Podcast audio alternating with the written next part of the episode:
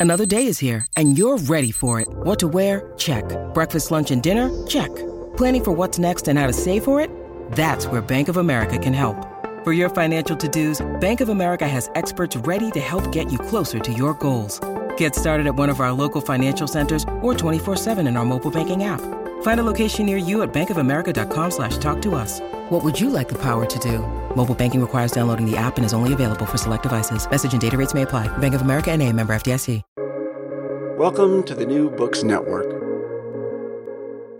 So, okay. welcome, uh, welcome to this uh, new episode of the History of Science podcast uh, series for the New Books uh, Network.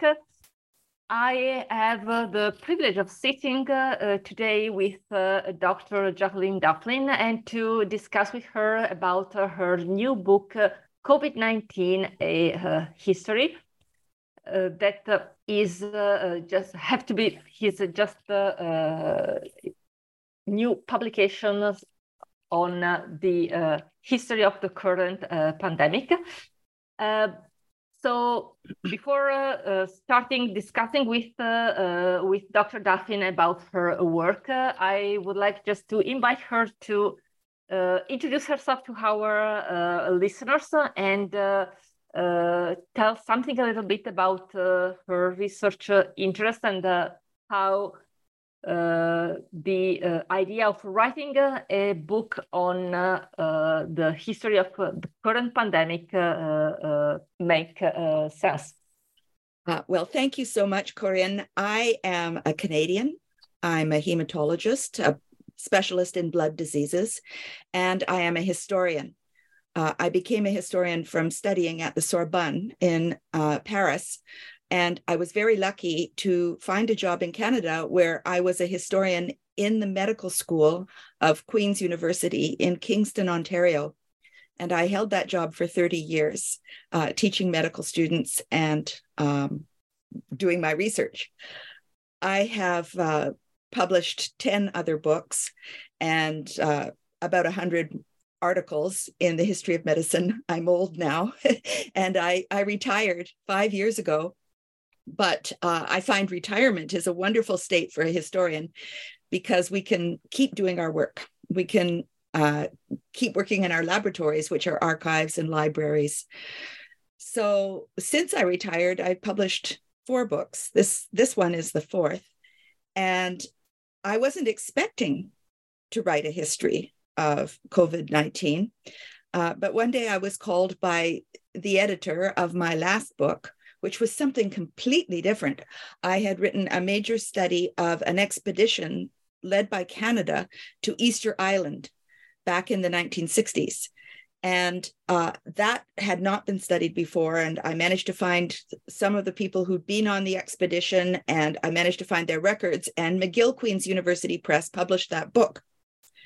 So back in November 2020, uh, the phone rang and it was my publisher suggesting that I write a history of COVID 19. Now, listeners will remember that in November 2020, the pandemic had really just begun. It was not even a year old since we had recognized it uh, as a global problem. And my first reaction was, well, it's not over you can't write a history of something that's not over. He argued with me and said, Well, I think it's time to look back. And I was flattered because normally, as a historian, your listeners may know that we write our books and it's very hard to get them published once we've written them. But here was somebody suggesting that I actually start writing the book. I was already a volunteer at our local public health unit uh, our our unit had called to volunteers asking us to contact people who had been exposed to covid-19 to warn them to isolate and explain how to isolate. So i was doing that work. And uh, there was a lockdown so i couldn't say i was busy. And i asked to have one weekend to think about whether or not i would do it. And i began thinking about histories of things that are not over we have lots of histories of things that are not over when you think about it we have history of food history of religion history of canada of china uh, these things are not over and histories get written at a certain point in time. So that was very flattering. I also have been a disease history person. At the Sorbonne in Paris, I studied with Mirko Grmek, who um, was a famous historian of medicine, who was an expert on the history of disease. He'd written a history of diseases in the ancient Greek world.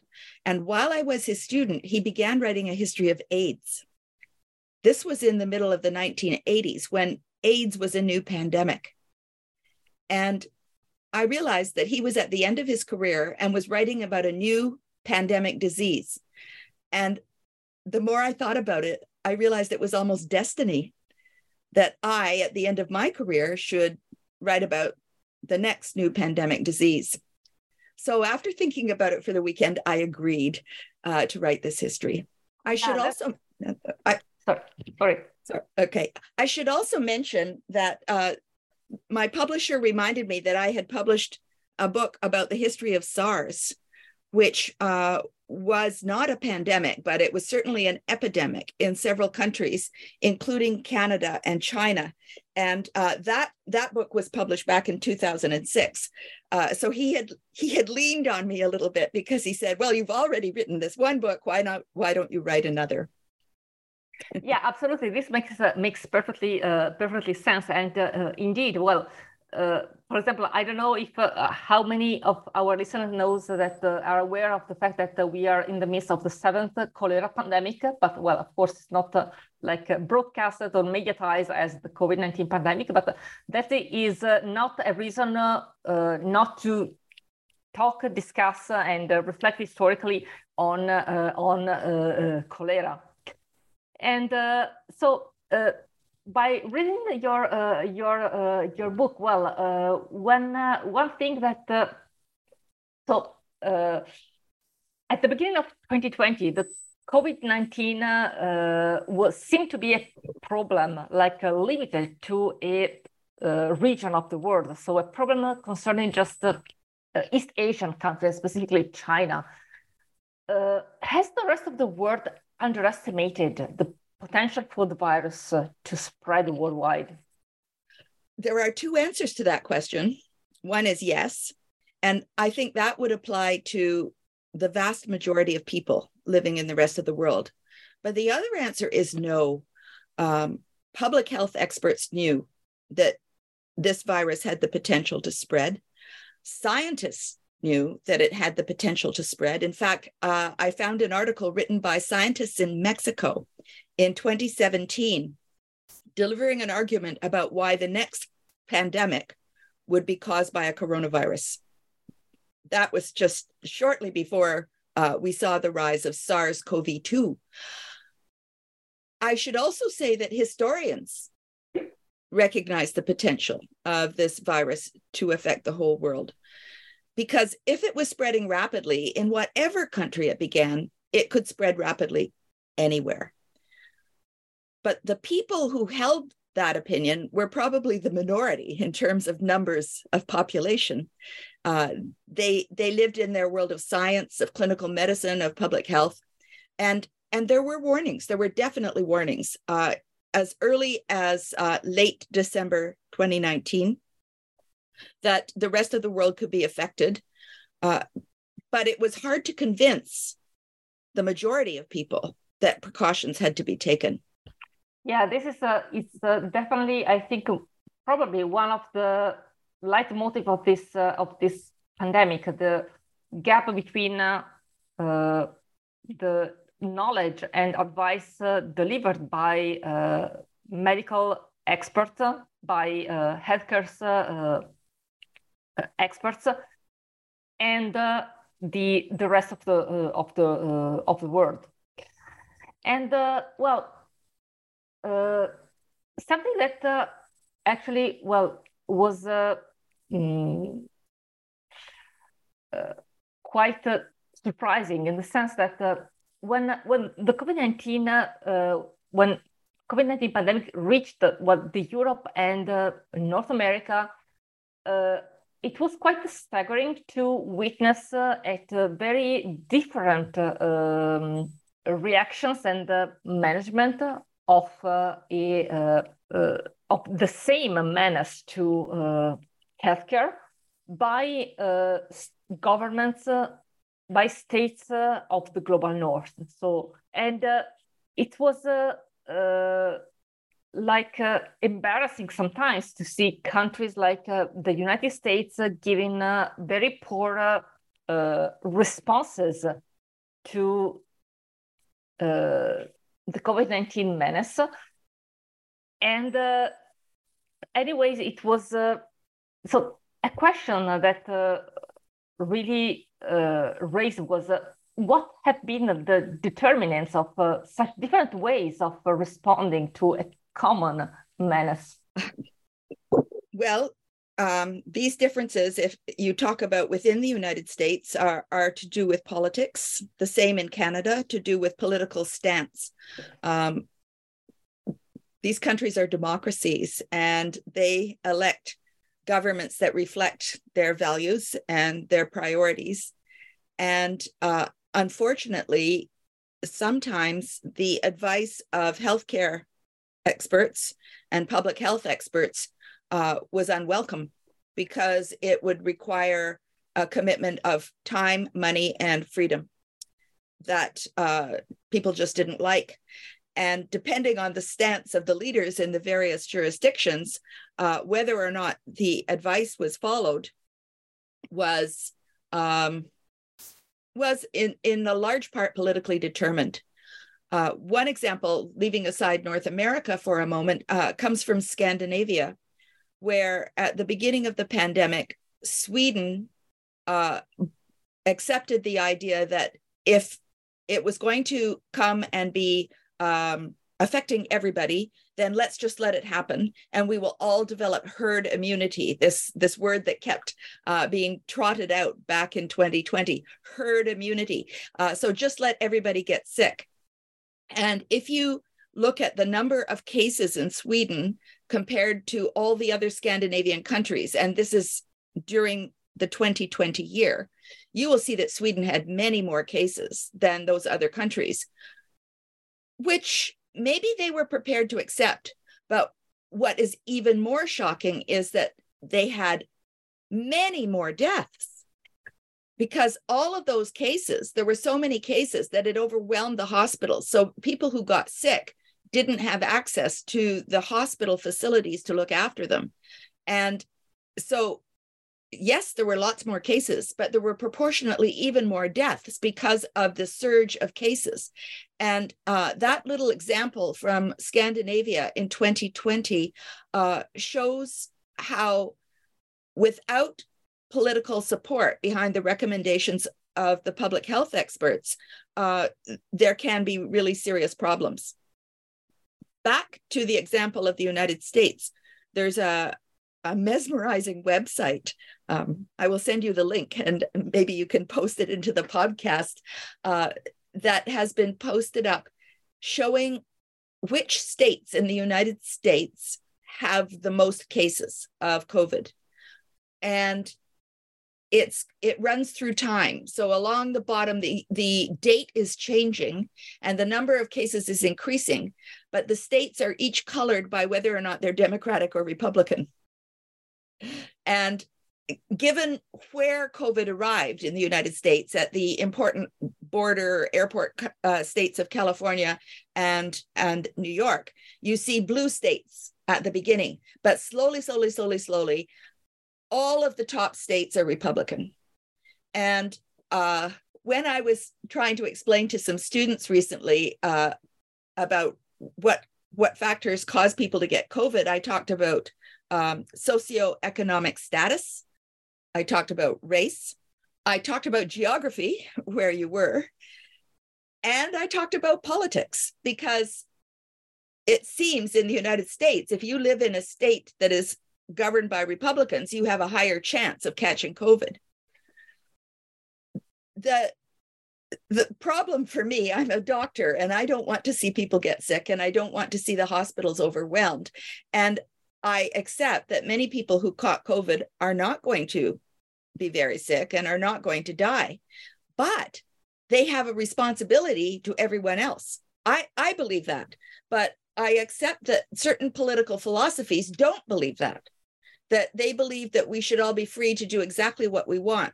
And uh, so it's to do with a basic attitude of kindness and whether or not you feel responsible for the vulnerable people in your world, the older people, the people who have other diseases.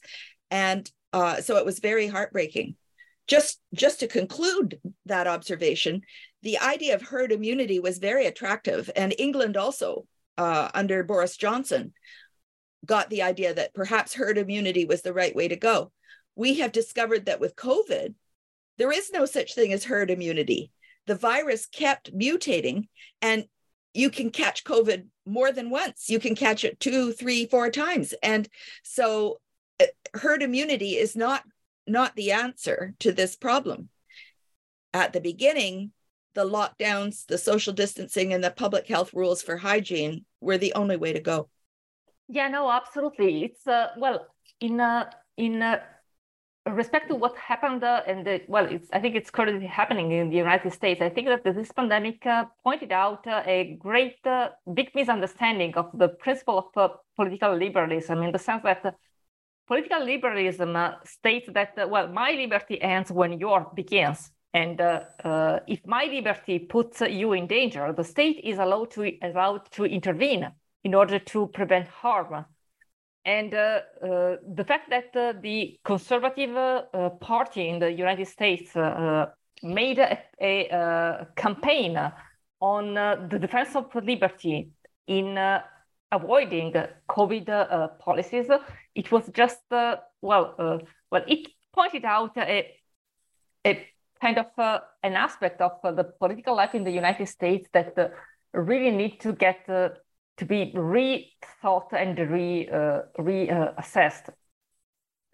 Yes, you make a good point. Um, this definition of liberty uh, includes the right to hurt another person. It's it's very offensive, and uh, the message just doesn't get communicated to uh, people who espouse these values. Um, we're talking a lot about the United States, but these kinds of attitudes exist everywhere. Uh, and uh, your listeners may know that Canada had a huge, uh, what they called Freedom Convoy, uh, that came to Ottawa in February 2022 and parked gigantic trucks in front of the House of Commons. Uh, which is our federal government, and blocked this road and blocked many other roads in the city of Ottawa and uh, uh, banged their horns very, very loudly for three full weeks before uh, the police and authorities were able to uh, drag them away. Why were they there? They were there, they said, uh, because they objected to the mandate for vaccines. But the mandate that a truck driver should be vaccinated was an American law. And, and of course, you will understand that trucks go back and forth across the Canadian American border all the time.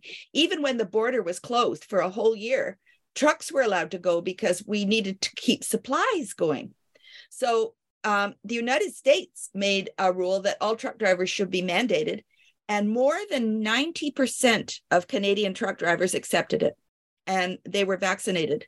So um, this small minority of very angry people decided this was the fault of the Canadian government and um, added to their agenda were people who wanted to overthrow the government and uh, were accusing the government of all sorts of things that the government hadn't done.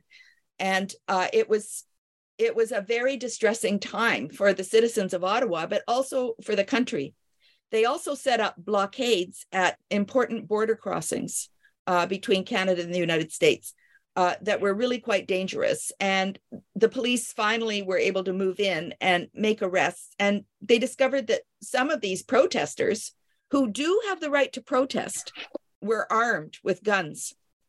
And uh, there has to be a place where you draw the line.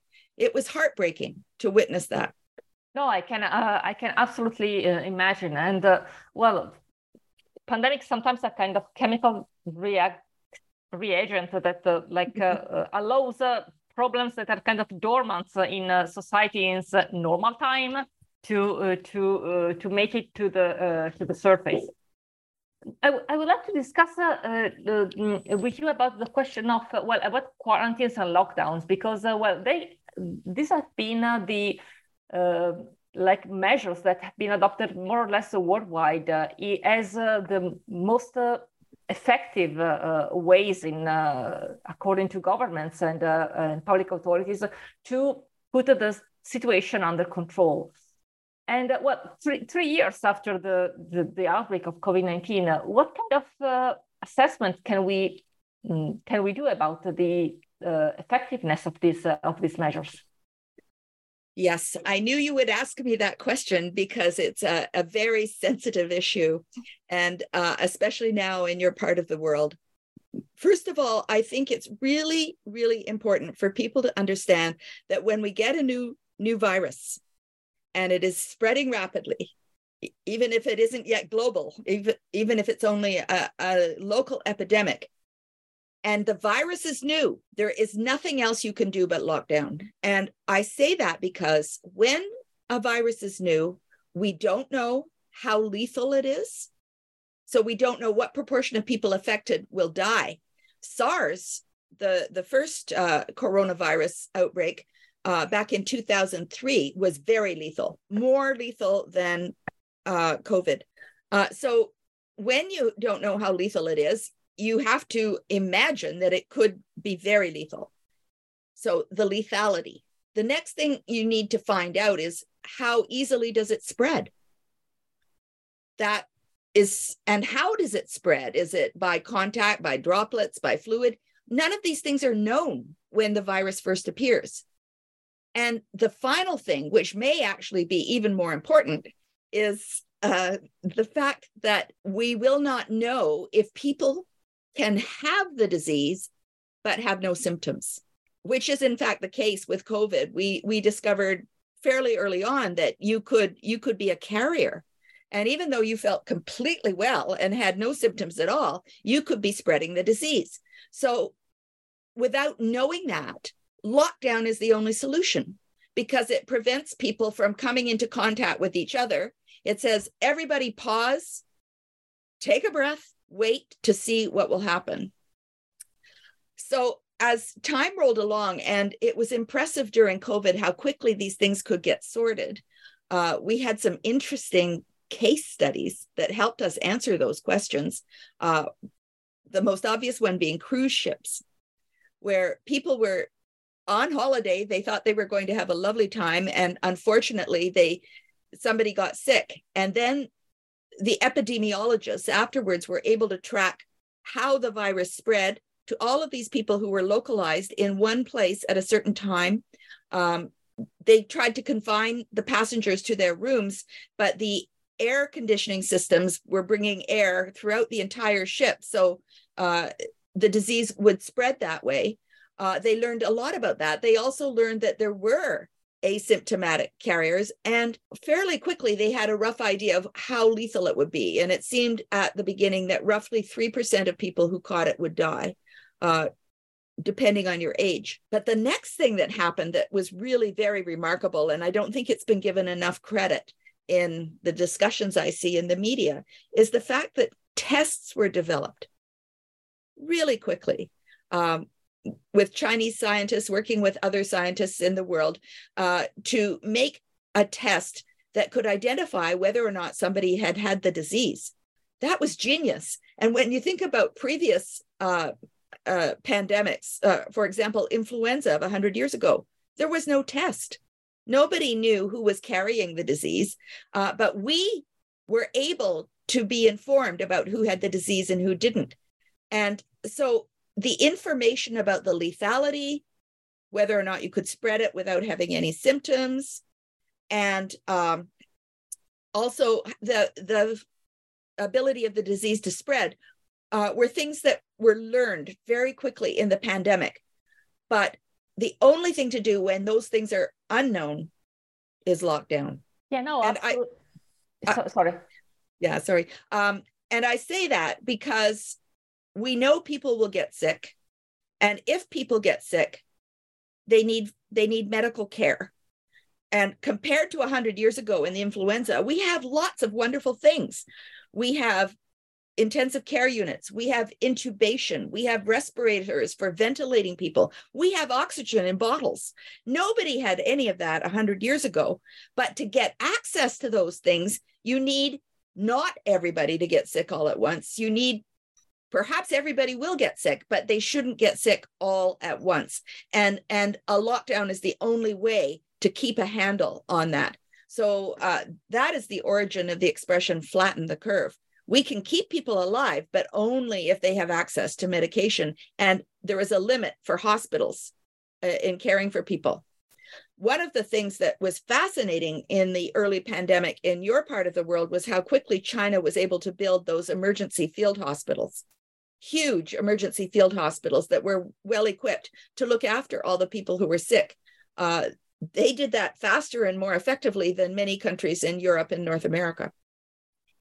Yes, and this is this definitely something that is acknowledged, and uh, uh, and uh, this is a is a a part of uh, the history of the current pandemic that I mean, all of my students are very aware of and proud of, and uh, by uh, and they uh, with good reasons. Whether I'm not sure in uh, the part of the world I uh, I was born and and I worked for many years, which is Western Europe. People are aware of the of the amazing uh, efforts and results that uh, were accomplished here in uh, China in uh, the early uh, stages of, of, the, of the pandemic. And well, something that, well, my, my students are quite puzzled when I tell them that, well, quarantine were kind of the kind of measures that were around during the Black Death. And there is actually the kind of measures that are around now in the 21st century. And that kind of, but how comes that we we, we can't do any better? I mean and uh, uh, and then the, the well the, the thing is that what we can do a lot better but uh, that uh, doesn't uh, prevent us to keep on using a uh, old remedy that is still effective. And and speaking about like something that we can do now with like the uh, the uh, the means that uh, the, the, the, that we have at our disposal. I would like to ask you questions about about vaccines because uh, well something that uh, definitely this pandemic uh, has well I think we will down to history for it's how quickly effective and safe vaccines have been made at have been produced and and and distributed. Um, and uh, well, this, of course, is a question that uh, uh, is a, is a topic that goes uh, with uh, questions like uh, vaccine hesitancy, because I believe that a lot of people were not kind of keen on trusting the effectiveness, effectiveness of these vaccines because they came out really, really fast. But on the other hand, I was intrigued by the fact that in your book, you use a, a um, uh, expressions like uh, vaccine wars, uh, vaccine nationalism, vaccine diplomacy, which is kind of a, a political vocabulary that uh, it's uh, associated with, uh, well, to, which is used to describe a scientific accomplishment. So I would like to ask you the reason of the choice of this of these words. Yeah, well, the vaccines came along very quickly. And the speed, as you said, is probably one of the reasons people hesitated to accept them because they were afraid they were untried, untested.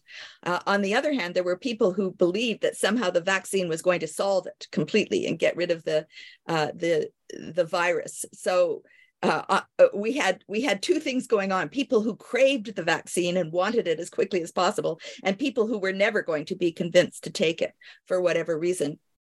Um, yes it was a triumph of science that so many different vaccines were made and and they have quite different properties. Uh, the mrna ones are are quite famous and are widely used here in canada but um, there are others that use uh, viral vector. That is an older method which is also very effective.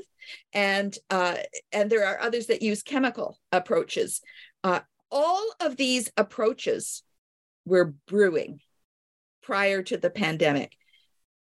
People knew how to make vaccines, but as we kept being told back in 2020, oh, a vaccine will take 10 to 15 years to develop. It always takes a long time.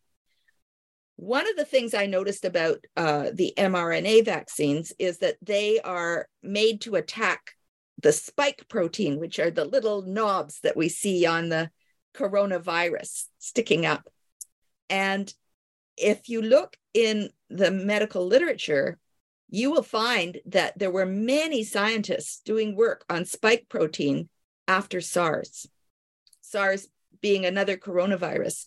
So they were they were poised. Of course, the research in that uh, area increased enormously with the advent of COVID, but there was already ground laid scientifically for that achievement. The same with the other vaccines, which were uh, engineered on exquisite, well understood science that was older, of course, than the pandemic. Uh, and there was also a will to, to make these vaccines, uh, a tremendous scientific and industrial achievement. So the words vaccine wars, vaccine nationalism, vaccine diplomacy were not mine. I didn't invent them, I borrowed them from other people. Uh, the wars are between nations uh, trying to have access to the vaccine for their citizens, which is what they want their governments to do. Every country looks to their government to protect them. And so, of course, the government has a duty to its citizens to get vaccines for them. Uh, the very sad thing about the vaccine wars was that rich countries were getting the vaccines much faster than uh, developing nations. Uh, it was almost shameful. And from a public health perspective, it was almost ridiculous because it you can't control a pandemic by controlling it only in one place. If you vaccinate everybody in North America and don't vaccinate anyone in Africa, you will keep keep having this disease going on and on, and you will be leaving uh, foyer for the virus to mutate, making it likely to escape the protection of vaccines. So a much more equitable approach would have been useful. Vaccine nationalism is related to that, where uh, countries that make vaccines want their citizens to take their vaccines. And um, I know that there was a Chinese vaccine. There were several Chinese vaccines made right early in the beginning.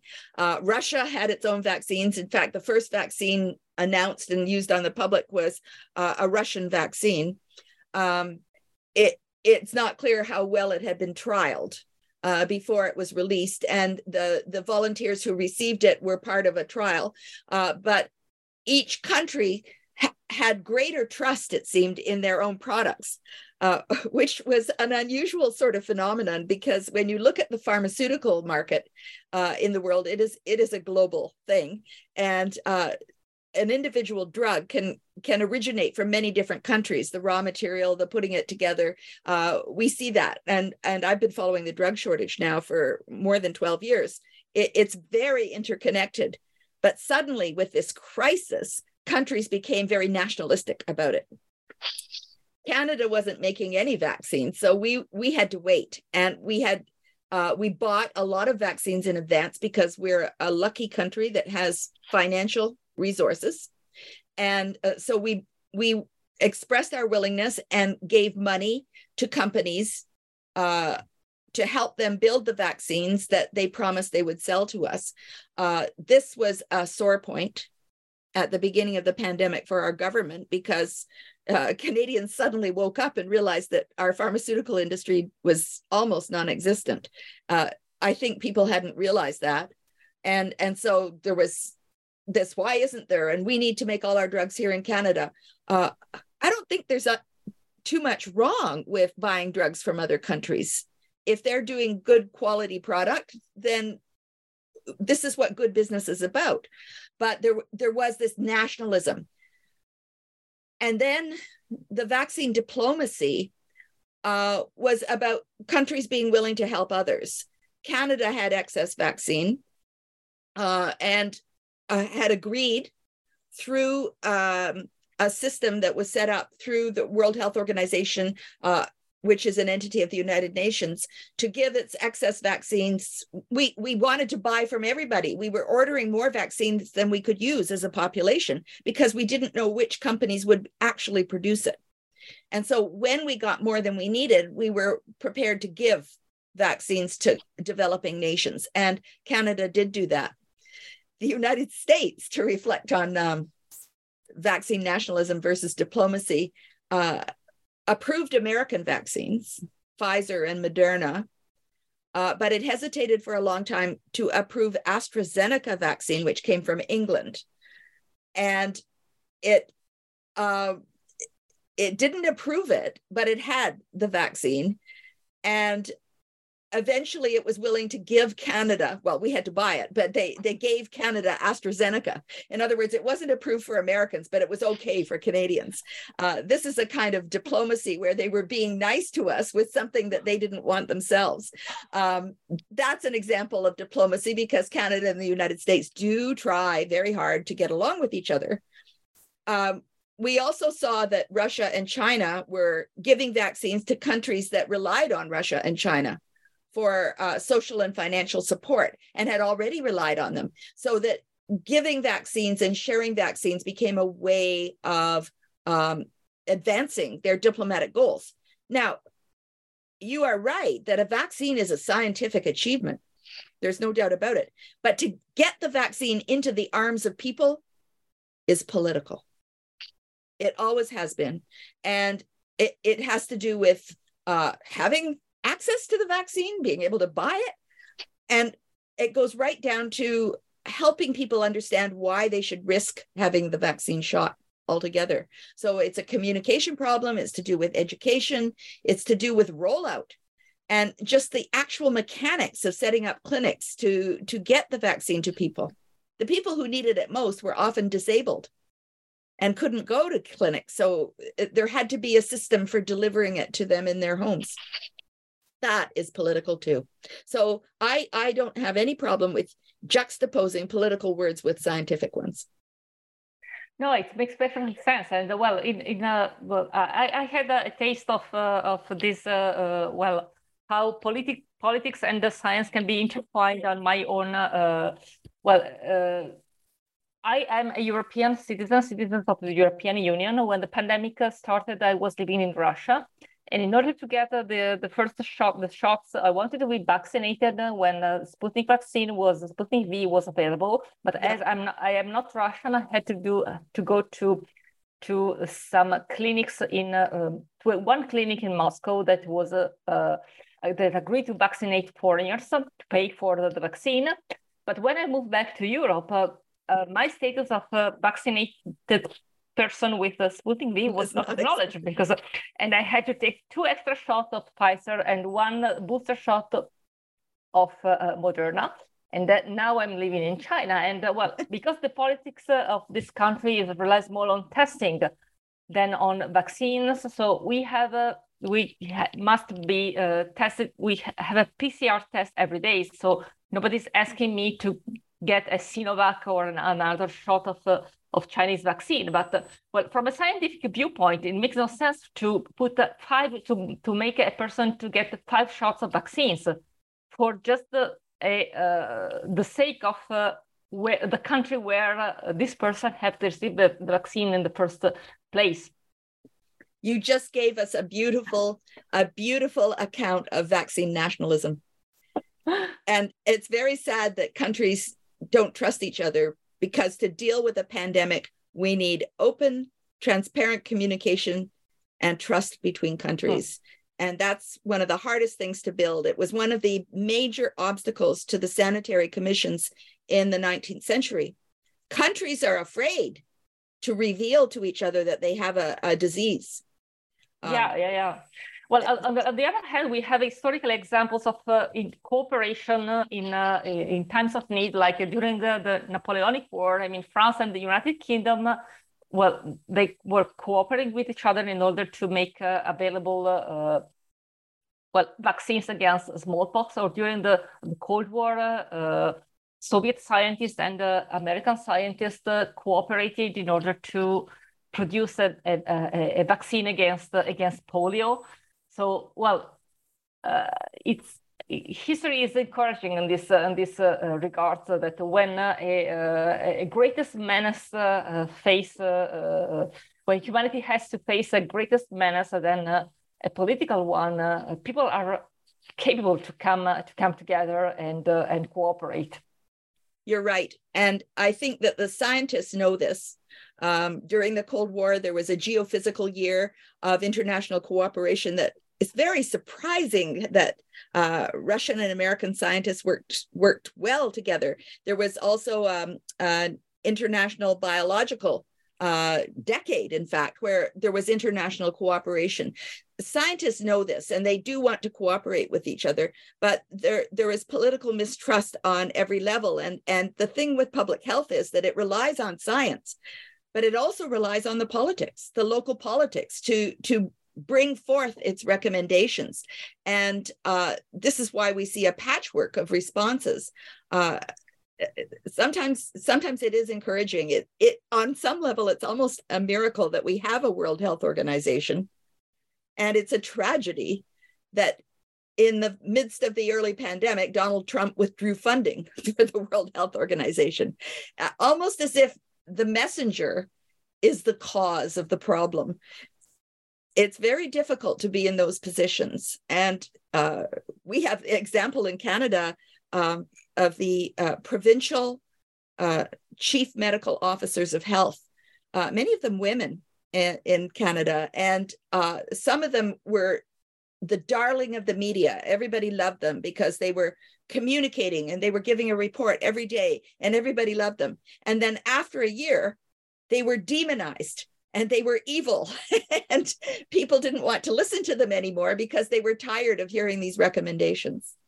Yeah that's what the the, the question of uh, how uh, the the media have uh, uh contributed either to uh, spread the, right uh, information and to spread a distorted version vision of of the current pandemic. Well this is definitely something that uh, uh, I, I, I believe it will be on uh, on in a, to- a, topic of interest of uh, sociologists, of historians, of uh, uh, media studies experts for the years to to come. But I, I, would like to ask you something about well, beside.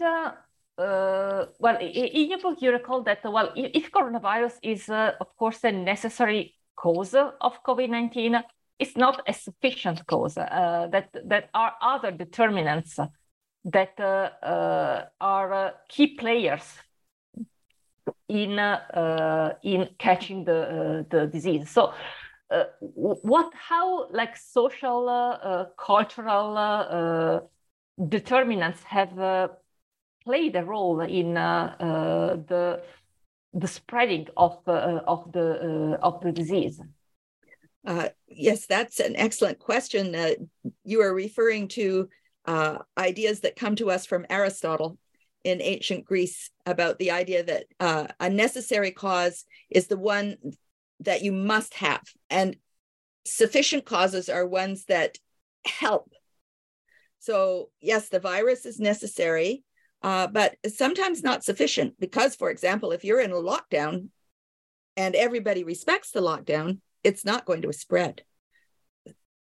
So, sufficient causes include uh, large gatherings of people in close situations with no masks. That will spread the disease and and and cause the disease. Uh, but there are host factors that are also really important um, to do with the socioeconomic status of uh, people. Uh, for example, when we had lockdown in Canada, we still had grocery stores to supply food. We still had garbage collection in the streets. And those people are not very well paid and they had to go to work.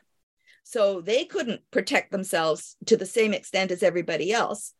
And the other thing, and this is different in every developed nation, they didn't have sufficient what we call sick pay, where uh, you can be sick and still be paid. Uh, in fact, it's it's not sufficient in Canada. Certainly, it wasn't long enough in any of the provinces to cover the time of the quarantine that was necessary for COVID 19.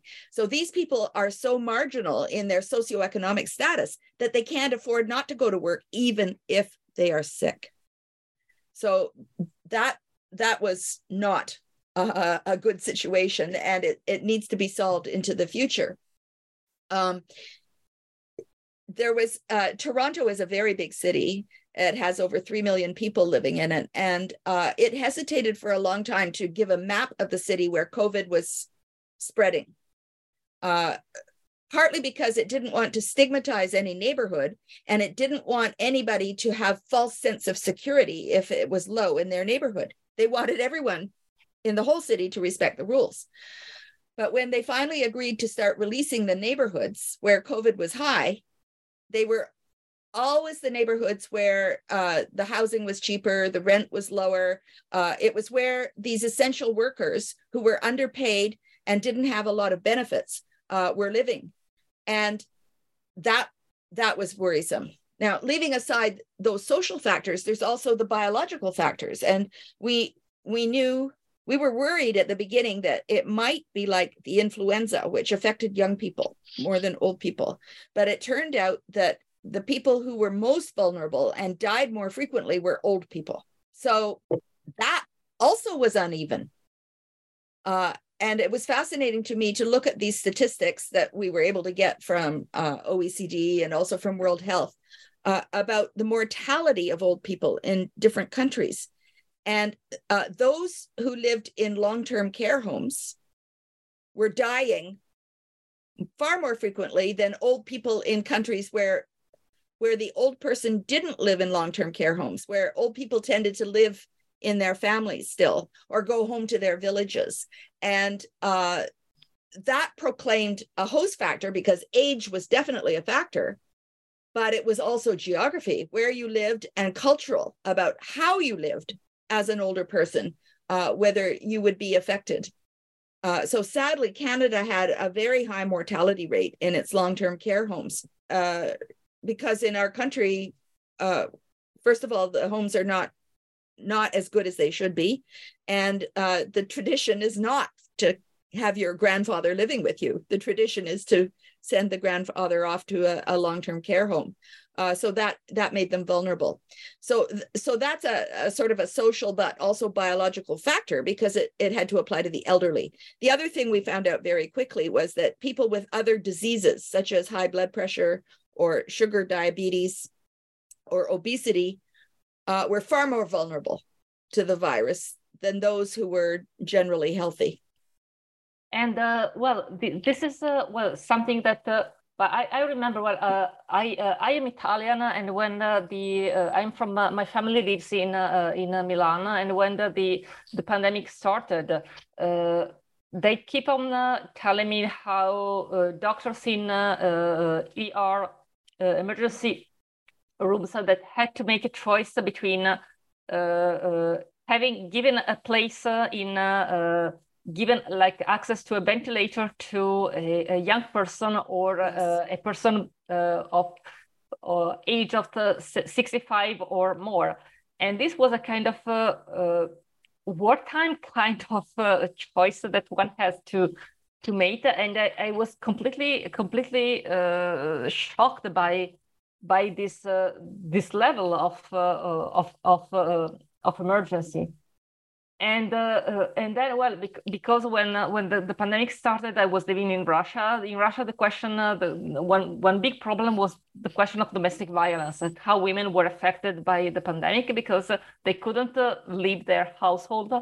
And because unfortunately domestic, domestic violence is a big problem in, in, in russia and it's not very well pursued by by the current legislation. Well we also gender was a was a a, a, um, a variable that made the difference between uh, how you are going to be affected by by the pandemic or uh, or uh, or not. Yes, that's another of the host factors. We too had um, serious serious uh, problems for women during the pandemic. Yes, domestic violence increased. We did see that too in Canada, uh, but also uh, stress and mental illness. Uh, women were very often having to work from home, and the schools were closed. Uh, so they were looking after children as well as trying to work or not being able to work, uh, which was a huge problem. We also had, uh, and I don't know about Russia or Europe, but we had online schooling which is terrible. it's not it's not fun for kids. I have grandchildren and I tried to help my grandson with his online school. Uh, it, it's very very hard for children to relate to that it's terrible for the teachers and so many of the teachers were women who themselves had children that they were trying to look after uh, a huge problem and um, trying to manage online schooling, especially if you had more than one child and only one computer or no computer, which also was the case, uh, uh, was an enormous burden on women. Uh, and it made them unhealthy, it made them sick, it made them poor. And uh, we have just seen released in Canada a big report by the Royal Society of Canada, of the impact of the pandemic on women. The other impact is that often women are in the lower paying jobs without benefits. Um, and uh, it unmasked the disproportionate salary differential between women and men who were doing the same tasks as men but paid less. Uh, it needs to be fixed. But this, these, these things are part of the lessons that this pandemic will teach us. Yeah, absolutely. And uh, and uh, well, uh, speaking of about uh, uh, speaking of uh, kind of um, takeaway that we can that we can uh, get from this pandemic, even if well the, the, pandemic is not is not over, so maybe it's, it's a bit early, but in we have been in through it for three years, and maybe it's not too early to like. Mm, decide what kind of uh, lessons this uh, uh, COVID, the COVID-19 pandemic have taught us. So if we want to make an exercise like of a retrospection, what would be the, the main lessons that we can say this pandemic has, has taught us? Yeah, I don't think it's too early to start wondering about that. Uh, the pandemic is not over.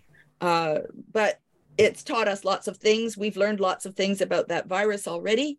Um, every pandemic has stages. This is not my idea. It comes from uh, Charles Rosenberg uh, and others who've written that, you know, at first there's panic and denial and chaos, and then there's uh, getting down to doing the hard work to, to manage it. And then you get to a stage of uh, new knowledge. And I like to think of the current public health rules, all our public health rules are generated by our previous experience of pandemics in the past. Uh, you were talking to your students about quarantine and how old it is, but it was a discovery. It was something that was learned during uh, medieval plague. And uh, we learned other things. When we learned about germs, then we learned about gloves and masks and gowns once we had germ theory. So um, all of these things get discovered and then learned following each pandemic. So with this one, the first thing that we've learned is that there will be another pandemic. There will be. We don't know when, and we don't know what the pathogen will be a virus or a bacteria. We don't know, but there will be one. Therefore, we need to be better prepared than we were.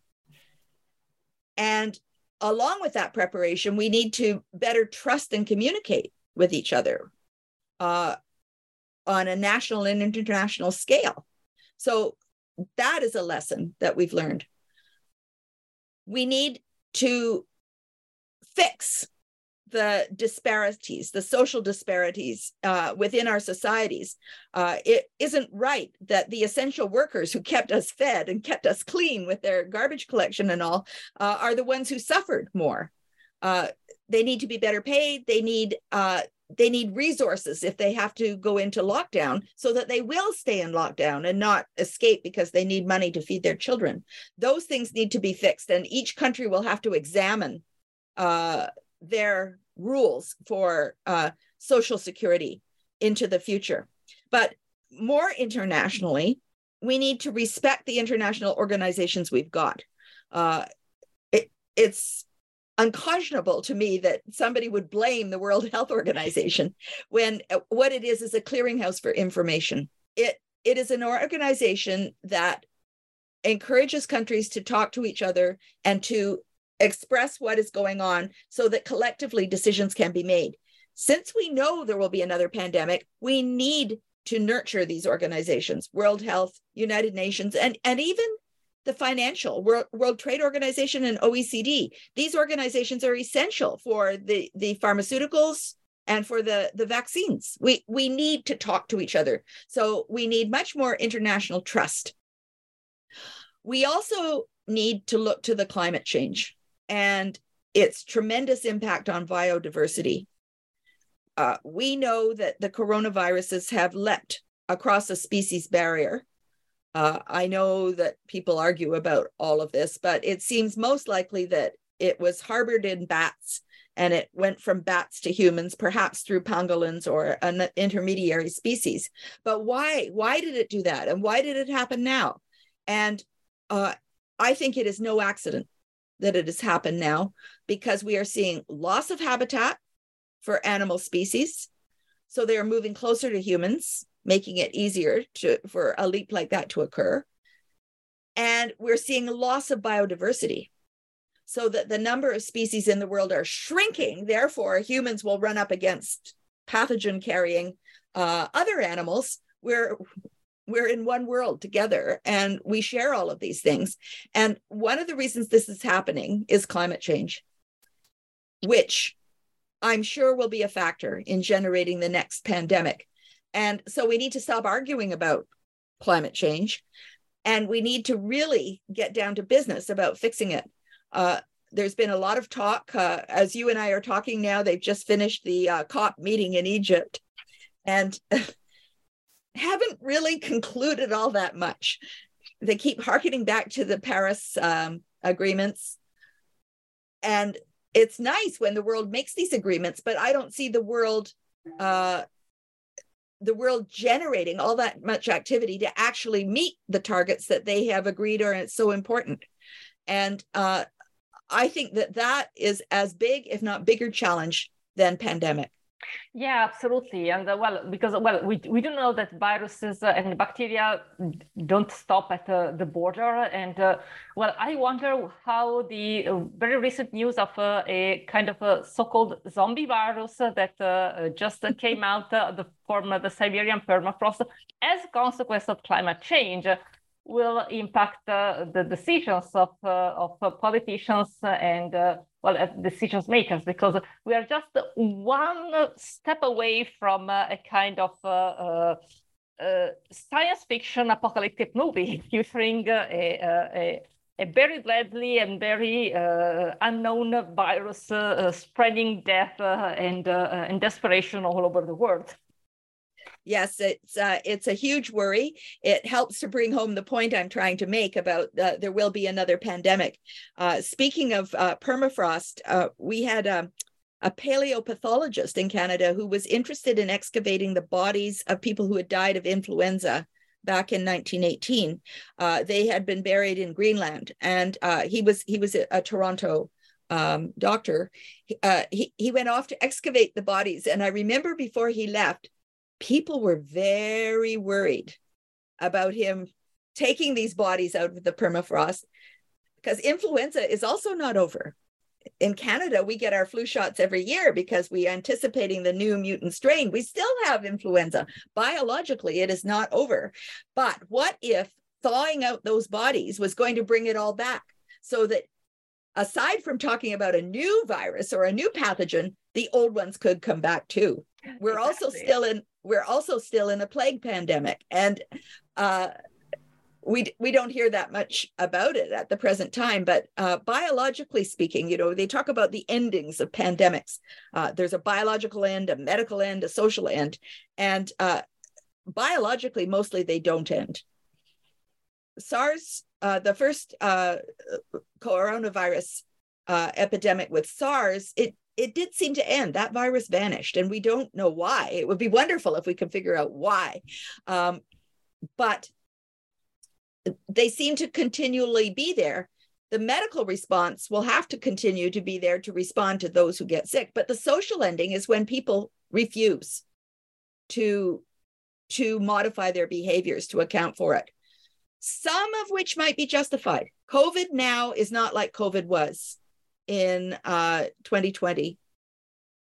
We believe that the Omicron strains are not quite as lethal. They're certainly spread more rapidly and more easily, but they might not be quite as lethal. But it could also be because a large proportion of the world has been vaccinated with whatever vaccine they got in whatever country they were in. And uh, that definitely helps. That's something that uh, a message that just has not gotten out uh, to the people who are uh, concerned about the vaccines. Billions of doses of vaccines have been given. There are very few side effects from the vaccines. The major side effect being that it does protect against severe disease. It keeps the hospitals from being overwhelmed. It does save lives. And um, so the social ending of how severe should the lockdown and public health measures be has to be titrated against the activity of the virus at any given time.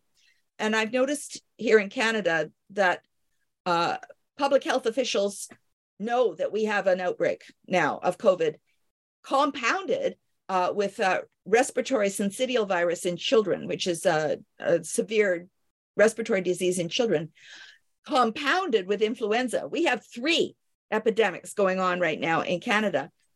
But all of the public health officials are strongly recommending masking, strongly recommending staying home, but they aren't mandating it because I think that they've learned during this pandemic that when they mandate it, it's like a hair trigger that invokes a, a negative response and a, a knee jerk response to oppose it.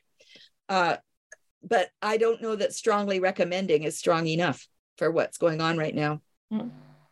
No, this is uh, definitely something that, uh, well, uh, I, uh, I don't know. I was talking with my friends and families in uh, in Europe, uh, where basically all the um, mandates uh, about uh, wearing masks are have been lifted, and people are still wearing masks because they say, well, well, it's not that that.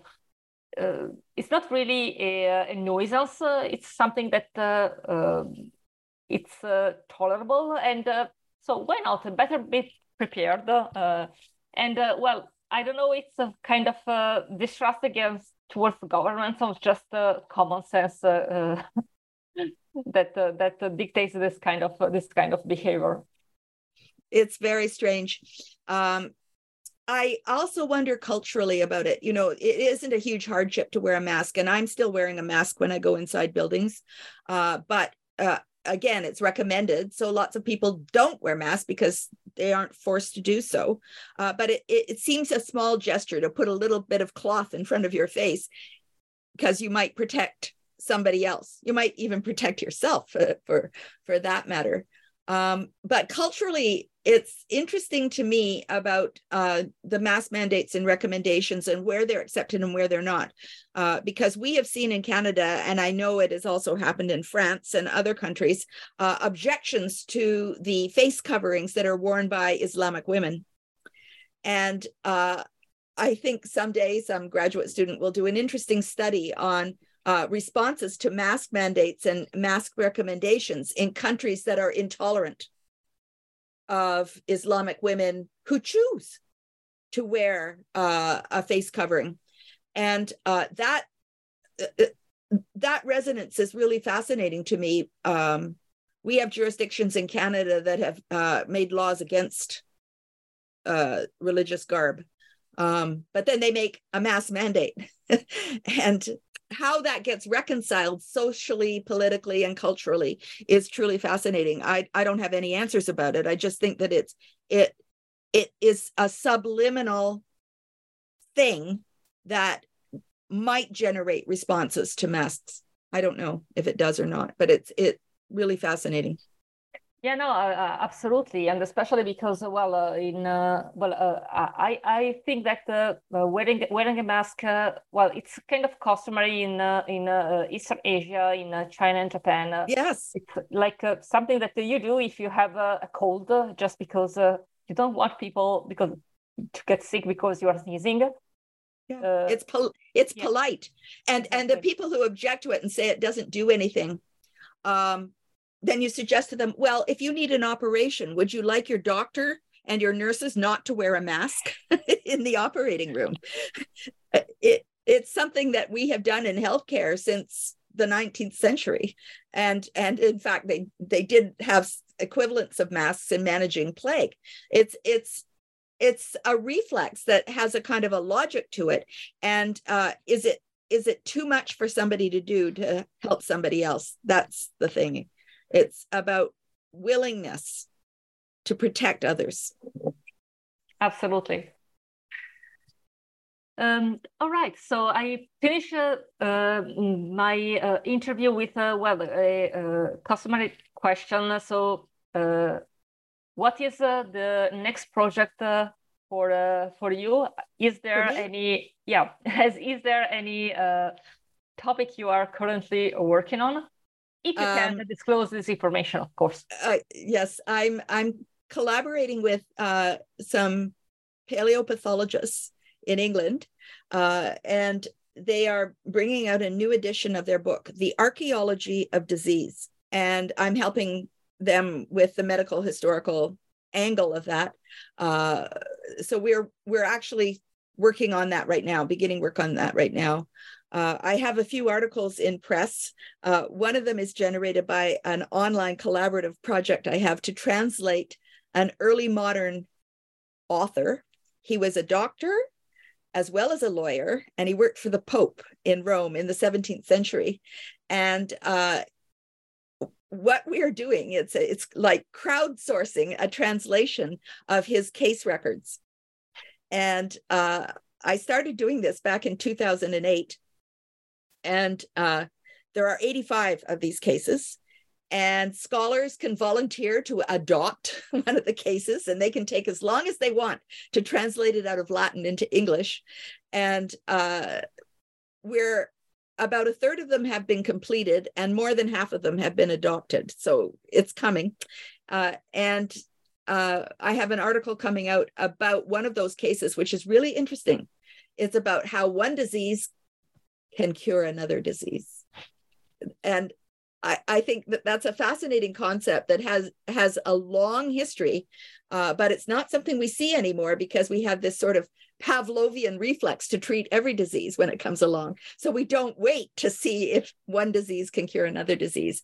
So that's an article that's coming out. And um, I keep working on the drug shortage problem here in Canada, uh, running an activist website about that. Uh, I I thought when I started it, it would be a year or two and we would solve it. And now it is 12 years later and it's still going.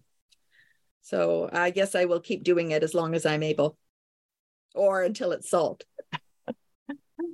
that's that's really that's really great. And uh, well uh, i uh, i think that well uh, uh, i'm really happy to, to discuss with you uh, with you to have you as my host. It's a gift me gives me a lot of motivation as a history of medicine to do something that well it's not just meaningful for for academia and science but also it has a, a, a social meaning and and and an impact on on the on people's on people's life.